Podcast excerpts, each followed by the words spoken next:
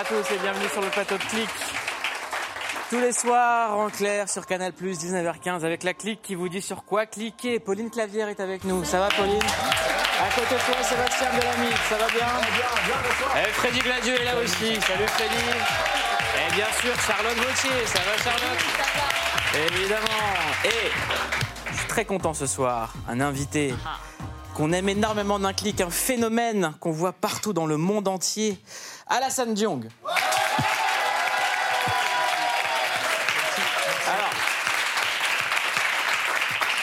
Alassane, c'est la révélation au cinéma de l'année. On t'a découvert dans le très beau film Tirailleur avec Omar Sy. Et tu cartonnes dans le monde entier avec Le Roi des Ombres avec Caris. C'est disponible sur Netflix. On regarde la première minute et on te laisse en parler parce que on est très fiers que tu cartonnes dans le monde entier, Alassane. Regardez. Ça va, c'est pas mal cette fois. Non, en vrai. Ça va, c'est bien.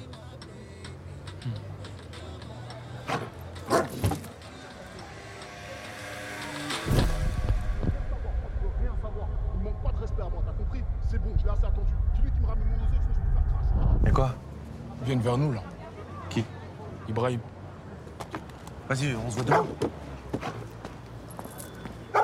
Oh, toi, tu vas où? Tu passes chez moi ce soir, faut qu'on parle. Il a fait quoi? Toi, rentre même pas là-dedans, te mêle pas de ça, t'as compris? On a tous nos démons. Mon démon à moi, c'était lui. Mon grand frère, Ibrahim. Mais il a pas toujours été comme ça.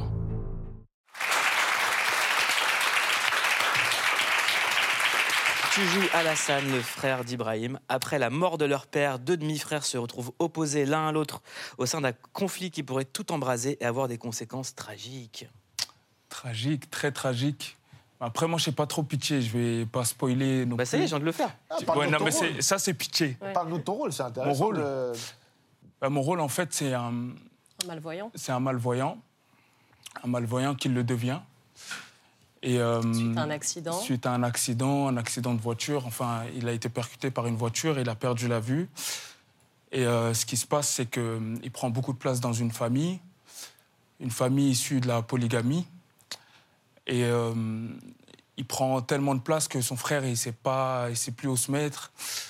Et euh, en, gros, euh, en gros, le grand frère trouve sa place dans la délinquance. Et l'autre, euh, il devient aveugle et c'est ça, c'est son, il fait son trajet un peu comme ça. Et euh, Et ton personnage dit embrasse ta faiblesse et tâche d'en faire une force. ouais, Est-ce que toi, ça t'a servi dans ta vie? Bien sûr, tout le temps, tous les jours, et ça me suit, ça me, ça m'habite un peu cette phrase. C'est que c'est important, c'est important d'utiliser ses faiblesses euh, et d'en faire euh, des forces. C'est quoi les faiblesses que tu as transformées en force, toi? Moi, Ouais. perso, Mm. non, je dis pas devant tout le monde. Allez, on passe à la revue de clic.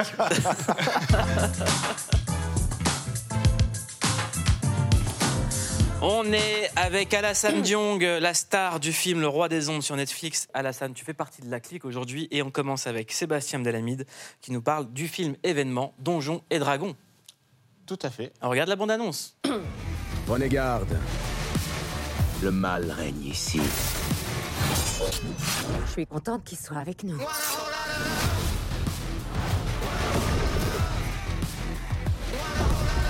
Cet homme est dangereux. Mais quoi qu'il arrive,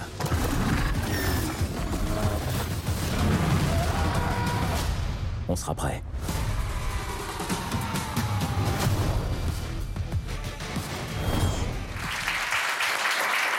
Alors c'est parti dans la légende Donjons et Dragons. Ben oui, parce qu'avant d'être un film, enfin des films, enfin plusieurs trucs, euh, Donjons et Dragons, c'est avant tout un jeu de rôle euh, sur plateau, le premier, on va dire, euh, dans l'univers médiéval fantastique. Aujourd'hui, on va pas parler de ça, il y a un épisode entier de Donjons et Légendes qui est consacré. Aujourd'hui, on va parler de Donjons et Dragons, mais comment il est appréhendé par la culture populaire et comment il est revenu au cinéma. Parce que bah, pour beaucoup de jeunes générations, et c'est ton cas Charlotte notamment, puisqu'on en parlait tout à l'heure, Moi, c'est que Stranger Things. et bah, vous l'avez découvert avec ça. Boum. Boum. Boum C'est clair que c'est pas les troglodytes. Le bruit vient d'ailleurs.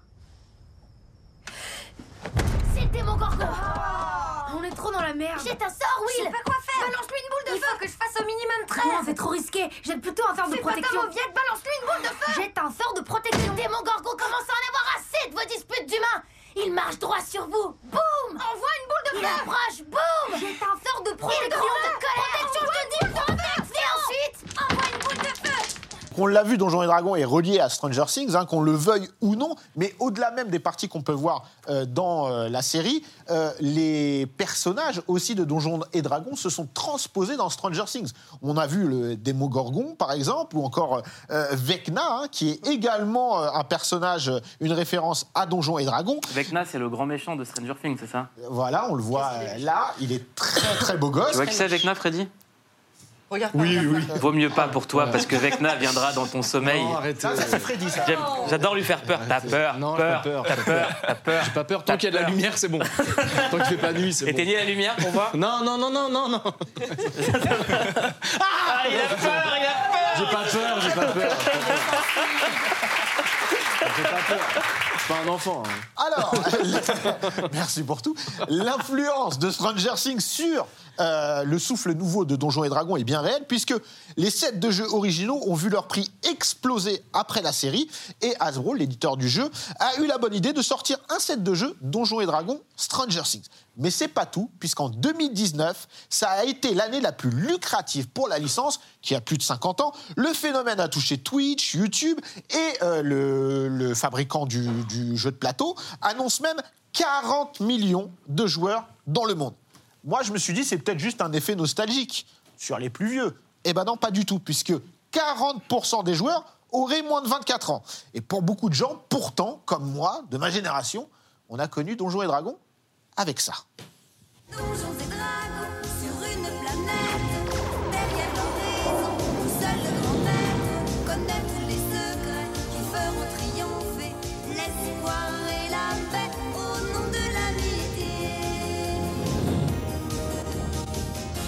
Ah là là, c'est C'est la voix de Dorothée Mais bien sûr, c'est un superbe générique chanté vraiment, tout ce qui est Dorothée, ça me parle. Dorothée. J'aimais beaucoup Dorothée. On aime beaucoup Non, Dorothée. tu l'aimais pas beaucoup. On l'aime beaucoup. On l'aime beaucoup. Voilà. Hein. Donc, ce dessin animé a été un premier contact pour beaucoup.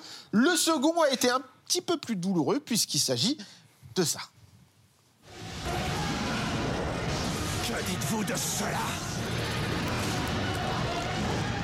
Ta dernière heure est arrivée. Oui, oui, vous n'avez pas rêvé, c'est bien un film éclaté qui est sorti en 2000 avec des CGI dignes de l'animé Donkey Kong. Si vous vous souvenez plus, l'animé Donkey Kong, c'est ça.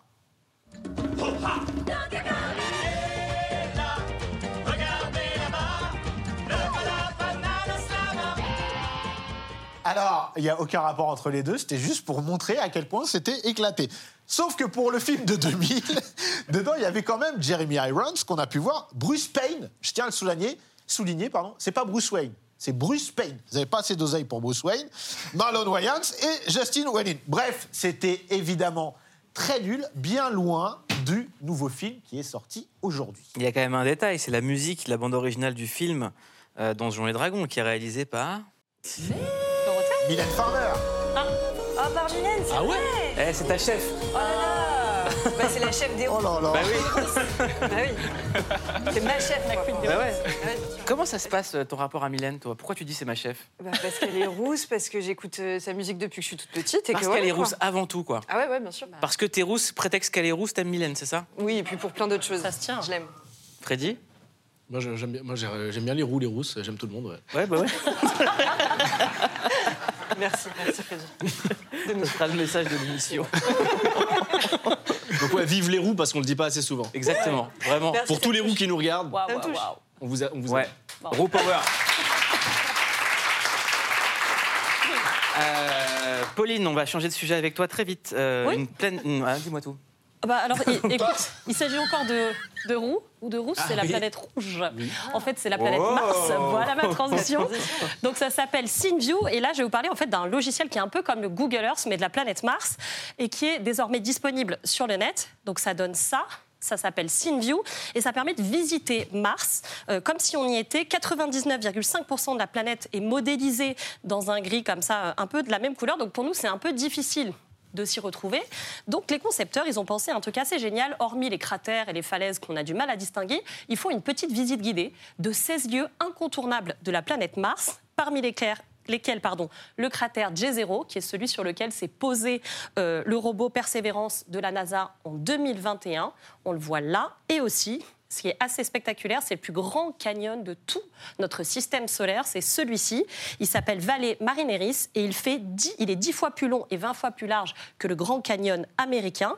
Et pour vous donner un ordre d'idée, on pourrait rejoindre, il pourrait rejoindre en fait le nord de la Norvège jusqu'au sud de la Sicile. Moi, Donc, je suis c'est nul en assez géographie. Je suis... On spectaculaire. dirait une démo PlayStation 1 quand même. Bah, pour la première fois, les scientifiques ils vont pouvoir avoir aff- affaire en fait à toute la planète Mars, alors que jusque-là c'était vraiment des zones locales. Et pour nous, c'est la première fois aussi, c'est là où c'est assez exceptionnel qu'on peut visiter comme ça Mars. En tout cas, c'est des images assez inédites. Dans certaines cliniques, 50% des patients sont aujourd'hui des jeunes. Ils sont de plus en plus nombreux à avoir recours à la chirurgie esthétique. Qu'est-ce que la génération bistouri Tiens, tiens, on vous explique tout. J'ai fait une augmentation de ma mère et une liposuction. Après, j'ai fait de la mésothérapie pour lifter en fait le visage et les lèvres. euh, bah, je l'ai fait plusieurs fois.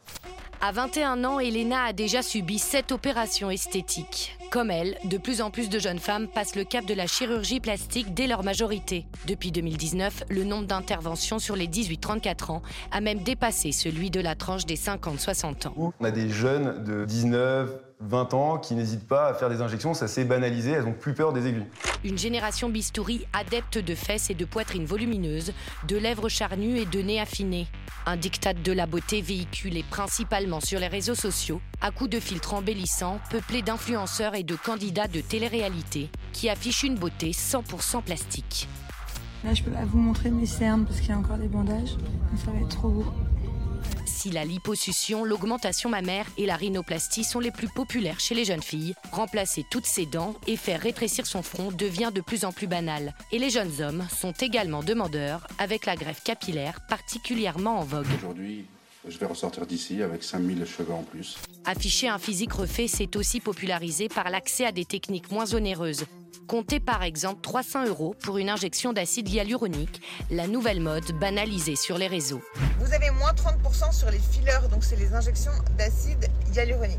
Un recours décomplexé à la chirurgie esthétique qui préoccupe. Les médecins craignent une dépendance des jeunes patients, sans cesse influencés par les nouvelles tendances. Et pour en parler, nous sommes avec Elsa Marie. Bonsoir. Bonsoir. Vous êtes journaliste au Parisien et co-autrice de l'enquête Génération Bistouri, enquête sur les ravages de la chirurgie esthétique chez les jeunes aux éditions JC Lattès. Et à côté de vous, le professeur Michael Atlan. Bonsoir.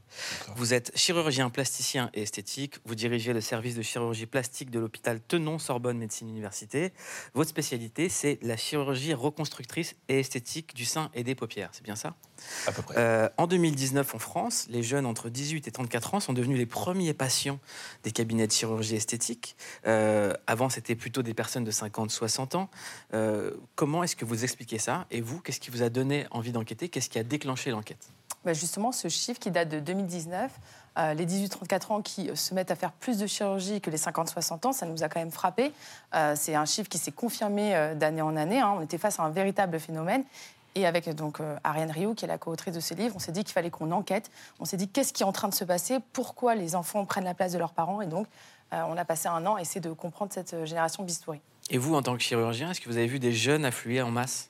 Affluent en masse, euh, je ne veux pas dire affluent en masse, Ouais. mais en tout cas. Je peux le redire euh, avec l'accent québécois. Des jeunes afflués en masse. Affluent en masse. Comment tu sais? Les- Il y a eu des demandes de plus en plus pressantes pour- avec des patients de plus en plus jeunes pour des indications qu'on avait moins. Euh, et euh, notamment sur les augmentations fessières, euh, sur euh, des gestes sur le visage, notamment au niveau des lèvres. Et euh, ça, c'est arrivé plus récemment. Mais ce qui est le plus frappant, c'est que euh, c'est- les demandes, elles viennent, on n'a pas l'impression qu'elles viennent réellement des patients, mais elles sont très orientées. Et ce que nous montre en premier, c'est Instagram. Et Instagram a donné le là, euh, une injonction à être beau de la manière dont Instagram le déciderait et les filtres le décident. Et ce qui est très C'est intéressant de parler des filtres, parce que les gens, en fait, finalement, euh, ont tellement une, une- une- une vision d'eux qui est déformée par ces, par ces filtres qu'ils veulent que euh, la réalité rejoigne le filtre, c'est ça? Absolument. Et ben c'est, ça s'appelle, ça va arriver à la dysmorphophobie, se voir, se, se voir tel qu'on n'est pas. Et le, le problème, c'est que le- les moyens qu'on a pour les transformer tels que les filtres, ils ont des limites et ils ont leurs propres complications. Alors, on, on- on sait l'impact que peuvent avoir les filtres sur la, sur la chirurgie esthétique, mais à l'inverse, est-ce que des gens peuvent ne plus se supporter dans le miroir? Euh, oui, alors notamment, il y a des jeunes, certains jeunes qui vont avoir l'habitude de se regarder à travers ces filtres et qui, euh, en fait, ces filtres, en fait, ils sont quand même, il faut le rappeler, d'une perversité monstre, c'est-à-dire qu'ils projettent une image de ce qu'on n'est pas.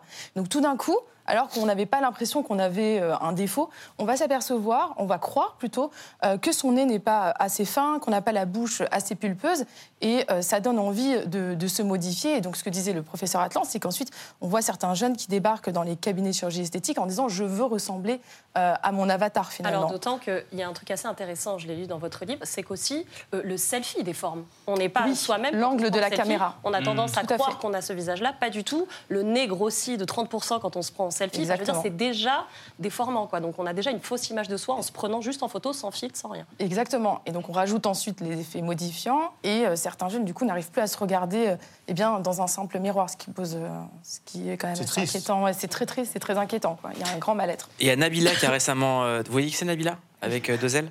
Elle a récemment témoigné et mis en garde les jeunes qui seraient tentés par la chirurgie esthétique. J'ai essayé plein plein de trucs. Je me rends compte qu'au final, euh, le mieux en fait, c'est euh, le naturel. Là, les lèvres, j'ai enlevé. Le visage, j'ai rien, j'ai pas d'injection. Même ma poitrine, je vais, euh, je vais enlever. Je vais pas tout enlever, mais euh, je vais beaucoup beaucoup réduire parce que euh, ça ne me plaît plus. À mes débuts, j'ai essayé des choses bah, très très jeunes. Et au final, voilà, je me dis que c'était des erreurs. Je me dis, mais pourquoi en fait je suis partie dans une quête de perfection qui au final euh, amochit Parce que c'est moche. Et au final, euh, moins il y en a et mieux c'est. Comment ça vous fait réagir? Euh, pardon, mais c'est quand même très hypocrite. Euh, il y a un mouvement depuis un an et demi, justement, des influenceuses qui sont suivies par des millions et des millions de jeunes qui prennent la parole en disant Je regrette. Déjà, elles ont quand même influencé des millions de jeunes. Euh, ça, il faut en avoir conscience. Et nous, on les suit sur les réseaux sociaux pour voir effectivement euh, si elles arrêtent tout. C'est pas vrai. Enfin, euh, quelques mois après, elles euh, se refilment chez- dans un cabinet de chirurgie esthétique. Voilà, donc c'est. euh, C'est simplement des nouveaux critères. En fait, c'est Kim Kardashian qui a fait ça la première. Elle a enlevé ses implants mammaires et Voilà. du coup, tout le reste a suivi. Quoi. Ouais, exactement, mais, euh, mais en fait, elle, elle continue à, à faire. De... C'est les mêmes qui, quelques, quelques mois plus tard, euh, vont refaire de la promotion sur les réseaux sociaux, donc j'y crois Mais pas. Est-ce que c'est pas signe d'une grande détresse ça? Complètement. C'est. Enfin, moi, Est-ce que c'est pas des caprices aussi Bah, il y a les deux. Donc, en fait, euh, nous, on a voulu comprendre. Voilà. Ce qui est important, c'est de comprendre. Parce qu'il y a beaucoup d'a priori. Euh, quand on a passé plusieurs jours dans une clinique esthétique, on s'est rendu compte qu'il y avait deux cas de figure. Il y avait d'abord la catégorie de ceux qui ont un complexe extrêmement profond, qui est indéboulonnable, qui n'arrivent pas à s'aimer. Et ils vont parler de la chirurgie comme d'un besoin. Et il y a tous les autres qui se font opérer par mode euh, parce que voilà ils ont été tentés euh, par des influenceuses, par les filtres, par les réseaux sociaux. Et cela, bah, ils parlent souvent d'une tentation, d'un caprice. On fait vraiment la différence entre les deux. Eux, ils vont plus agir par, euh, par pulsion que par raison finalement. Mais c'est là où c'est dangereux, parce que ça va euh, modifier toute la perception de la jeunesse par rapport à leur propre reflet. Ouais. Et si, euh, on le voit déjà, euh, ça a des, euh, des conséquences, ça va ne faire que s'accentuer si ces gens qui euh, ont cette audience-là ne prennent pas euh, en fait la mesure. Est-ce qu'il y a une possibilité justement de leur Ah, faire a- entendre a- raison, ou en tout cas a- de réguler? Notre ministre euh, Bruno Le Maire a quand même dit, euh, et j'espère que ça va être adopté rapidement, qu'il est interdit à quiconque n'était pas médecin de faire la, pas la promotion, mais de parler de la chirurgie esthétique, surtout les influenceurs, de leur interdire bien cette sûr. possibilité-là. Il y a plusieurs influenceuses et candidats de télé-réalité qui ont témoigné des dangers parfois, parfois très graves, justement, de la chirurgie esthétique. Regardez. J'ai fait des injections d'un produit. D'un produit qui a absorbé le reste que j'avais avant de quand j'avais fait les injections. Du coup, je me retrouve avec la bouche comme ça, les gars. Donc je fais la troisième récidive là depuis le mois d'août euh, d'une grosse infection due à une bactérie euh, qui serait, euh, enfin, qu'on soupçonne être un staphylocoque dorsum suite à des injections aux fesses. Il y a déjà une candidate qui en a parlé. Malheureusement, on n'est pas la seule. On est quatre dans ce cas-là. J'ai refait une une septicémie et du coup j'ai dû revenir me faire hospitaliser d'urgence. Les médecins, euh, ils me disent qu'ils savent plus quoi faire, que euh, c'est privé, donc du coup ils me disent qu'ils veulent plus prendre la responsabilité, qu'ils savent plus quoi faire. Vous connaissez cette, euh, cette patiente? Alors, euh, le secret médical fait que j'ai pas le droit de vous en parler. Oui, euh, ça va, c'est bon. On écoute. J'adorais que vous puissiez dire j'avoue. Bon, je vais. Alors, du coup. tout. Je vais tout vous dire. rien à foutre du secret médical. après tout. Non, mais qu'est-ce que vous pouvez nous dire en fait? Euh, de quoi? De... Je ne vais pas justement vous dévoiler, demander de dévoiler le secret médical, mais Alors, euh, ce que je une dire- influenceuse extrêmement célèbre arrive chez vous. Mhm. euh, dans quel état? Moi, mon, mon travail, c'est la, mon travail, c'est l'hôpital public. Je suis professeur. Je décide de d'accueillir cette euh, jeune fille en détresse qui est, c'est une situation catastrophique. Et on a essayé de traiter cette nouvelle pathologie. Moi, je connaissais pas cette pathologie. Euh, le, le fait est que ces injections ont entraîné euh, des réactions immunitaires qui étaient euh, très particulières. On a essayé de faire le maximum et on y est arrivé heureusement. Mais c'est vrai que ça a duré plusieurs semaines, plusieurs mois. Et c'est tout le problème. C'est-à-dire que là, elle a fait ses injections et euh, ça, euh, le- on- là, elle paye le vrai prix de la beauté, quoi. C'est-à-dire que euh, c'est le, vrai- le vrai problème. Quand on la perd, c'est fini. Oui, c'est, euh, c'est- je ne peux pas trop en dire, mais en tout cas, il y a des séquelles. Et c'est tout mon problème aujourd'hui.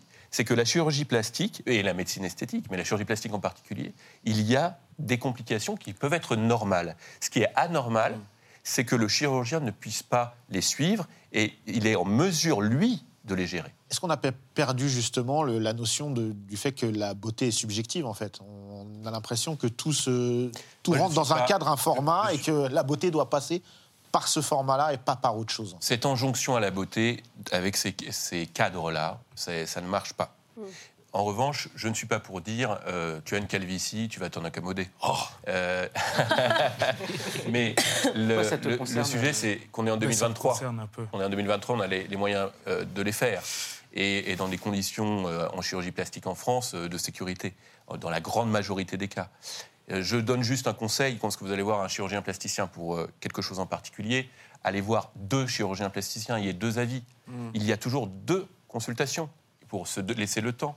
Il y a 15 jours entre euh, la signature de devis et l'acte. Non, mais là, on on, voit, on rentre encore dans le complexe. On- je pense que c'est ce que vous disiez en préambule tout à l'heure. Il y a vraiment deux notions différentes. Pour moi, la, la notion la plus dangereuse, c'est justement ce- ce- ce- cette Ah, consommation fast-food de la On est chirurgie. dans une- En fait, il y a une sorte de fascisme de la beauté. Mm. C'est-à-dire qu'on on doit gommer à tout prix les différences. Ce nez qui va me donner du charme, cette petite bouche. euh, voilà. Et finalement, euh, on, on en arrive à vouloir ressembler. À- non plus à soi, mais à un autre et à tous les autres. Mm. On voit bien finalement euh, ces, ces candidats de télé-réalité qui se modifient d'émission en émission, qui semblent clonés. Enfin, ça, ça quand même Qu'est-ce qu'elles vont devenir? Qu'est-ce qu'ils vont devenir, ces candidats? Bah, nous, c'est exactement la question qu'on pose. Euh, euh, donc après, Comment ces ça candidats- vieillit, en fait? bah, Justement, euh, nous, la question qu'on pose, c'est chez les... Oui, voilà, c'est chez les jeunes surtout, parce qu'en fait, que les candidats de télé-réalité voilà, décident de le faire très bien, mais qu'ils n'influencent pas les jeunes. Euh, Comment vont vieillir ces opérations alors qu'on n'a jamais pratiqué autant d'actes esthétiques chez les 18-34 ans C'est quand même problématique. On sait qu'à 20 ans, à 30 ans, à 40 ans, on n'a pas les mêmes Mm. envies. Comment vous faites pour dégonfler, par exemple, des fesses qui ont été euh, gonflées, surgonflées avec des, des implants fessiers Enfin, À quoi ça ressemblera? Faut dégonfler un jour? Faut dégonfler. bah, Non, j'en sais rien, c'est une vraie question. bah, le fait d'enlever des implants fessiers, euh, le professeur Antlan peut en parler, mais Vraie question. le faire, voilà, ça, ça fait une espèce de, de ballon de baudruche euh, dégonflé. Ah, oui, ça- Euh, Voilà, Ah oui, exactement, ça tombe. Donc euh, c'est pour ça qu'on dit attention, euh, à Et- pas tomber- on, on est dans une sorte de génération cobaye. euh, Attention à bien réfléchir, c'est irréversible. ces patients-là, ils vont être multi-réopérés. Mm. Euh, c'est obligé. Parce qu'il va y avoir les séquelles de euh, ces interventions, d'où elles ne vendront plus, parce que la mode sera passée. Merci beaucoup, Elsa Marie. Merci beaucoup, Michael Atlan. Merci à vous. Euh, Je vous recommande vraiment de lire le livre euh, euh, euh, d'Elsa Marie. C'est Vraiment, c'est une enquête sublime. Merci de l'avoir fait, merci d'alerter. J'espère qu'on la lira. Alors, on est avec une star sur ce plateau, un jeune phénomène. En un film au cinéma et un film sur Netflix, il a été connu du monde entier. Le film au cinéma Tirailleurs, le, fi- la- la- le film sur Netflix Le Roi des Ombres avec Caris. C'est un véritable succès interplanétaire. On regarde la bande-annonce, on en parle juste après. Ils viennent vers nous, là. Qui? Ibrahim. Vas-y, on se voit demain. Tu passes chez moi ce soir, faut qu'on parle. Il a fait quoi? Toi, rentre même pas là-dedans, te mêle pas de ça, Tu le laisses tranquille, ton frère. Demi-frère. Frère Malik. C'est où il est? J'essaie de le joindre depuis deux jours. Pourquoi tu mets pas ça chez toi? Si je veux mettre du matos là, je le mets. Il y a la moitié qui est à moi ici. Mais on va faire ça de la même manière. Eh, on reste discret. On attend que ça se tasse. On n'a pas le choix. Arrêtez ça.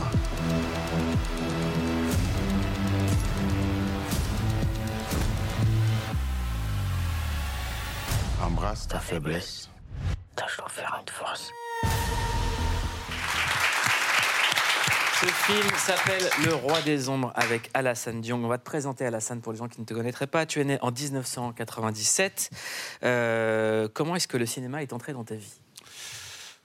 Le cinéma est entré dans ma vie. Et maintenant, tout le monde sait, c'est pas anodin. Mon oncle, c'est Omar Sy. C'est une belle manière de faire entrer le cinéma dans sa vie, quoi. Bah oui, bien sûr. J'ai traîné un peu dans les plateaux de mon oncle, un peu par-ci et par-là.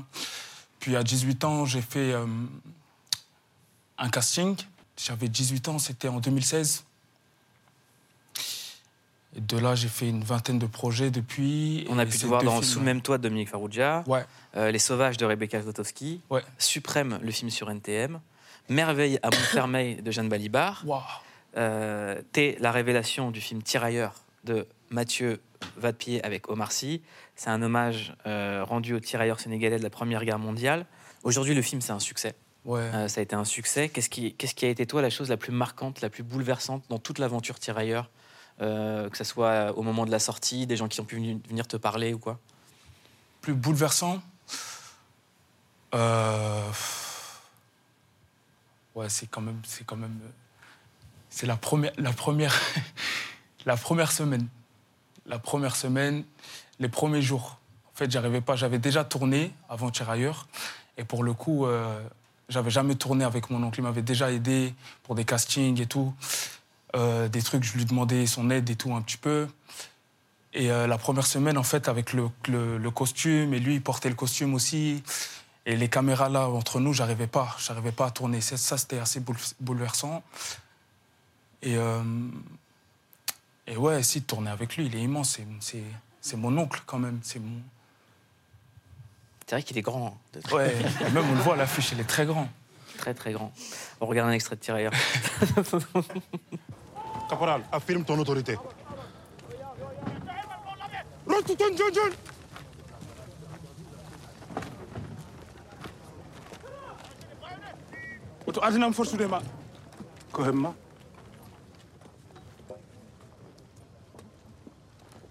Adinam forsudema ko hemma Diallo yawm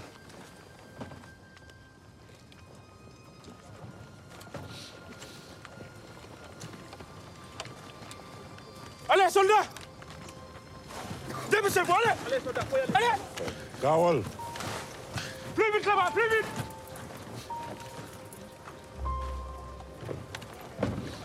Soldat yi ngay am fermiri yaa safara juguma On va faire le même exercice Sans les armes et en chronométrant C'est toi qui prends le commandement. Extrait du film Tirailleur avec Alassane Diong. Et on t'a entendu parler d'Omar Sy, mais Omar Sy parle aussi de toi. Alassane, donc, c'est le fils de ma grande sœur, donc c'est mon neveu. Je te parlais tout à l'heure des responsabilités que tu prends jeune. Alassane, il est né quand j'ai 19 ans. Et donc, euh, à ce moment-là, je sais que je suis responsable de ce môme. Et tu réfléchis plus pareil. Je te passe les détails des circonstances des choses, mais je vois bien que je vais devoir m'occuper de ce môme. Et là, ça change ma vie, ça change ma vision des choses. Il y a des choses que je peux plus faire. Il y a des choses que je me mets à faire.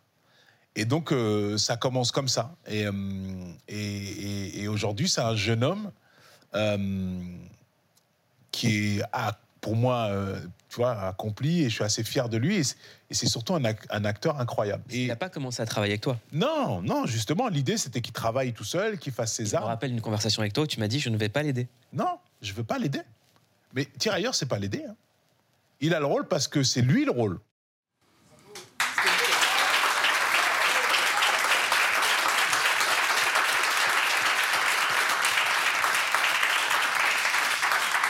Il est dans, il est dans l'émotion là. Moi, ça me Putain, c'est dur. Mais C'est un petit moment d'émotion collective, là, c'est mignon. Ah ouais, euh, ouais, ouais. Non, c'est touchant ce qu'il dit, franchement. Ah ouais, non, c'est trop, c'est trop. Moi, j'étais derrière pour avouer, pour tout avouer, j'étais derrière là. Euh, j'osais pas trop faire les opérations de promo et tout. Et en fait, tout ce qu'il dit là, c'est. Il dit que c'est ma figure paternelle principale dans l'interview. Il dit que, que voilà, c'est mon père. Moi, j'arrive. euh, J'arrive dans le ciné. Il me dit. euh, il me dit pas grand chose, mais il sait que je, je- suis capable et je, je peux faire ça. Il me donne beaucoup de clés. Et ouais, honnêtement, moi, je, je souhaite à tout le monde d'avoir quelqu'un comme ça dans sa vie. Franchement, c'est moi, il a changé la mienne, en tout cas. Et euh, je suis très heureux là aujourd'hui. J'ai fait pas mal de conneries dans ma vie, pas mal de choses. Ça été pas simple. Et il a été là pour moi. C'est c'est c'est mon daron. Voilà.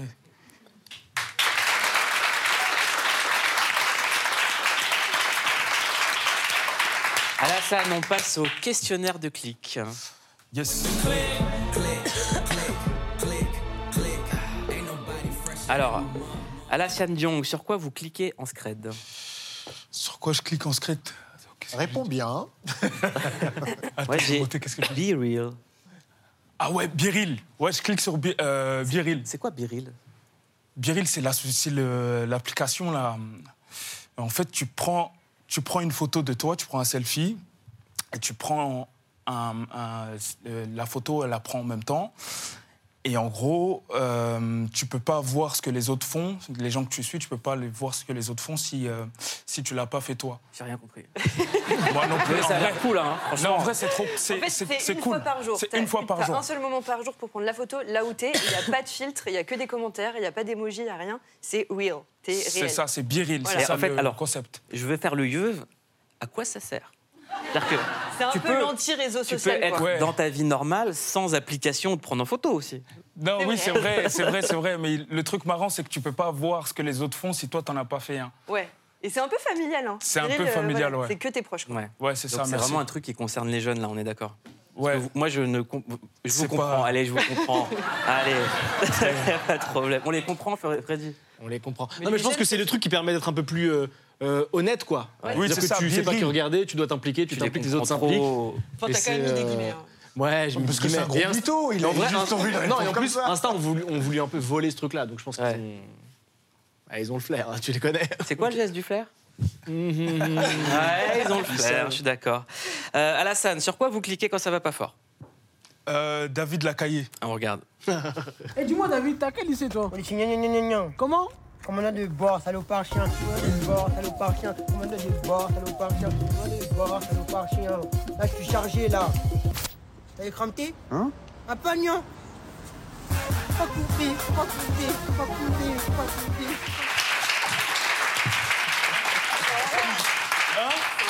Mais c'est la génération Dorothée, ils connaissent pas. Eh, euh, te plaît.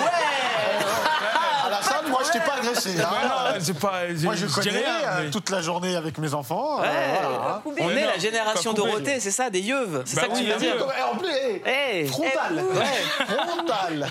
Waouh Ok, le jeune, pas de problème, on va te faire. C'est qui David Lacaillé David Lacaille, c'est lui le vrai phénomène. Mm. C'est pas moi, c'est lui le vrai phénomène de cette année. En vrai, euh, là, il s'amuse un peu avec un truc. C'est un truc qui dit oui, euh, euh, il dit de la merde un peu. Il dit t'as les cramptés, c'est- on sait pas ce que ça veut dire. Moi, en fait, ça me rappelle un truc. Quand j'étais au collège, je le faisais ça aux profs. Genre, euh, je disais un peu de la merde et je disais genre oui, à Pagnan. À Pagnan aux profs, ils comprenaient rien. Je faisais des trucs de con comme ça. Ça veut dire quoi? Ça veut rien dire. ça veut rien dire. Ça veut rien dire. Il s'amuse et il cartonne sur TikTok. J'aime bien. Ça me fait du bien quand je suis pas bien. Un clic qui donne envie de manger. Clic qui donne envie de manger, c'est euh, Beef and Good. C'est quoi ça? C'est un boucher. Eh ben on regarde, on adore les bouchers. Et les véganes Bonjour les amis, cordon bleu poulet boursin de retour à la chapelure, à la tomate et aux herbes de province. Pour couper le pilon, on a le haut de cuisse, le pilon. Boum, direct dans la jointure. Pareil, on joue un petit peu avec pour savoir où est la jointure. Elle est là. Boum, on coupe. Bon, Est-ce que les merguez, on les pique? La réponse est non, absolument pas. Parce que la merguez va sécher et va se rétracter à la cuisson et va être beaucoup moins bonne. On pique pas les merguez. Non, on les pique pas pour avoir le jus. Hmm. Ça, c'est une des clés que mon oncle m'a donnée. Pour avoir c'est un vrai. peu de jus du truc. C'est vrai, sinon Ah elle est trop sec et tout, c'est trop On a sèche. appris quelque chose. Bah oui, on Franchement, vraiment, c'est utile de t'inviter. Ouais, c'est cool. Bah, c'est- pour cet été, en tout cas, ce sera. c'est Ouais, parfait, quoi. Bah oui, bah oui, ça arrive, ça arrive. Franchement, l'été sera Diong. Voilà, c'est ce que tout le monde se dit. c'est l'été à la scène, quoi. Euh, un clic qui te procure du plaisir ou de la satisfaction. Euh, le groupe WhatsApp de ma famille. Ça, c'est bien, j'aime bien. Tous les jours, on update un peu des trucs. Et ça me fait plaisir parce qu'ils sont pas tous là. Et euh, moi, je suis là. Et je... c'est cool. Ah, ça a calmé tout le monde, là. hein. Ouais, c'est vrai qu'il nous a calmés. Euh, Alassane, tu restes avec nous. On va te donner quelques clics pour passer une bonne soirée. C'est le CQFC, ce qu'il faut cliquer. Mieux qu'un algorithme, la rédac de Click vous dit sur quoi cliquer. Il y a tout juste un an, Courtney Kardashian se mariait avec Travis Barker. Si les stories sur les réseaux sociaux ne vous ont pas suffi, vous n'avez plus qu'à cliquer sur Courtney et Travis jusqu'à ce que la mort nous sépare sur Disney+. L'occasion de découvrir des images d'archives personnelles inédites, de quoi patienter en attendant la saison 3 de la famille la plus célèbre de la planète. so much anxiety. Oh, I feel like shaky. Because it's such a vulnerable moment you're sharing. I just felt like I'm about to marry like the love of my life, and then it was like, oh my God, I'm about to marry the love of my life. Après deux saisons, il s'est imposé comme l'un des plus grands succès parmi les shonen de sa génération, alors on clique sans plus attendre sur la saison 3 de Demon Slayer Kimitsu no Yaba sur Crunchyroll, une suite qui promet d'être légendaire.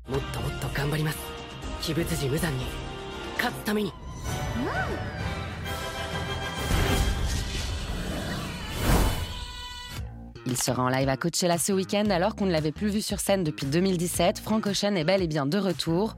On croise les doigts pour découvrir de nouveaux sons très prochainement. En attendant, on se fait plaisir et on clique sur Pink Plus White, un classique de son album Blonde.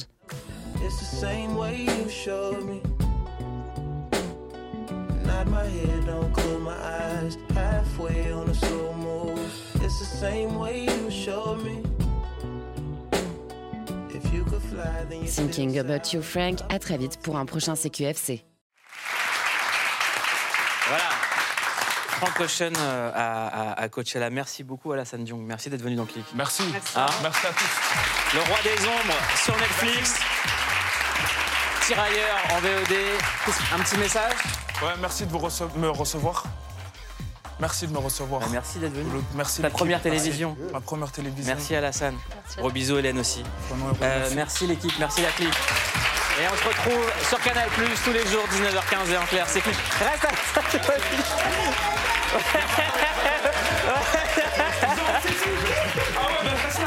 Voilà, c'est fini. On reste ensemble pour la fin et on se fait une émission sans les caméras. Voilà. Bye. Vas-y, vas-y.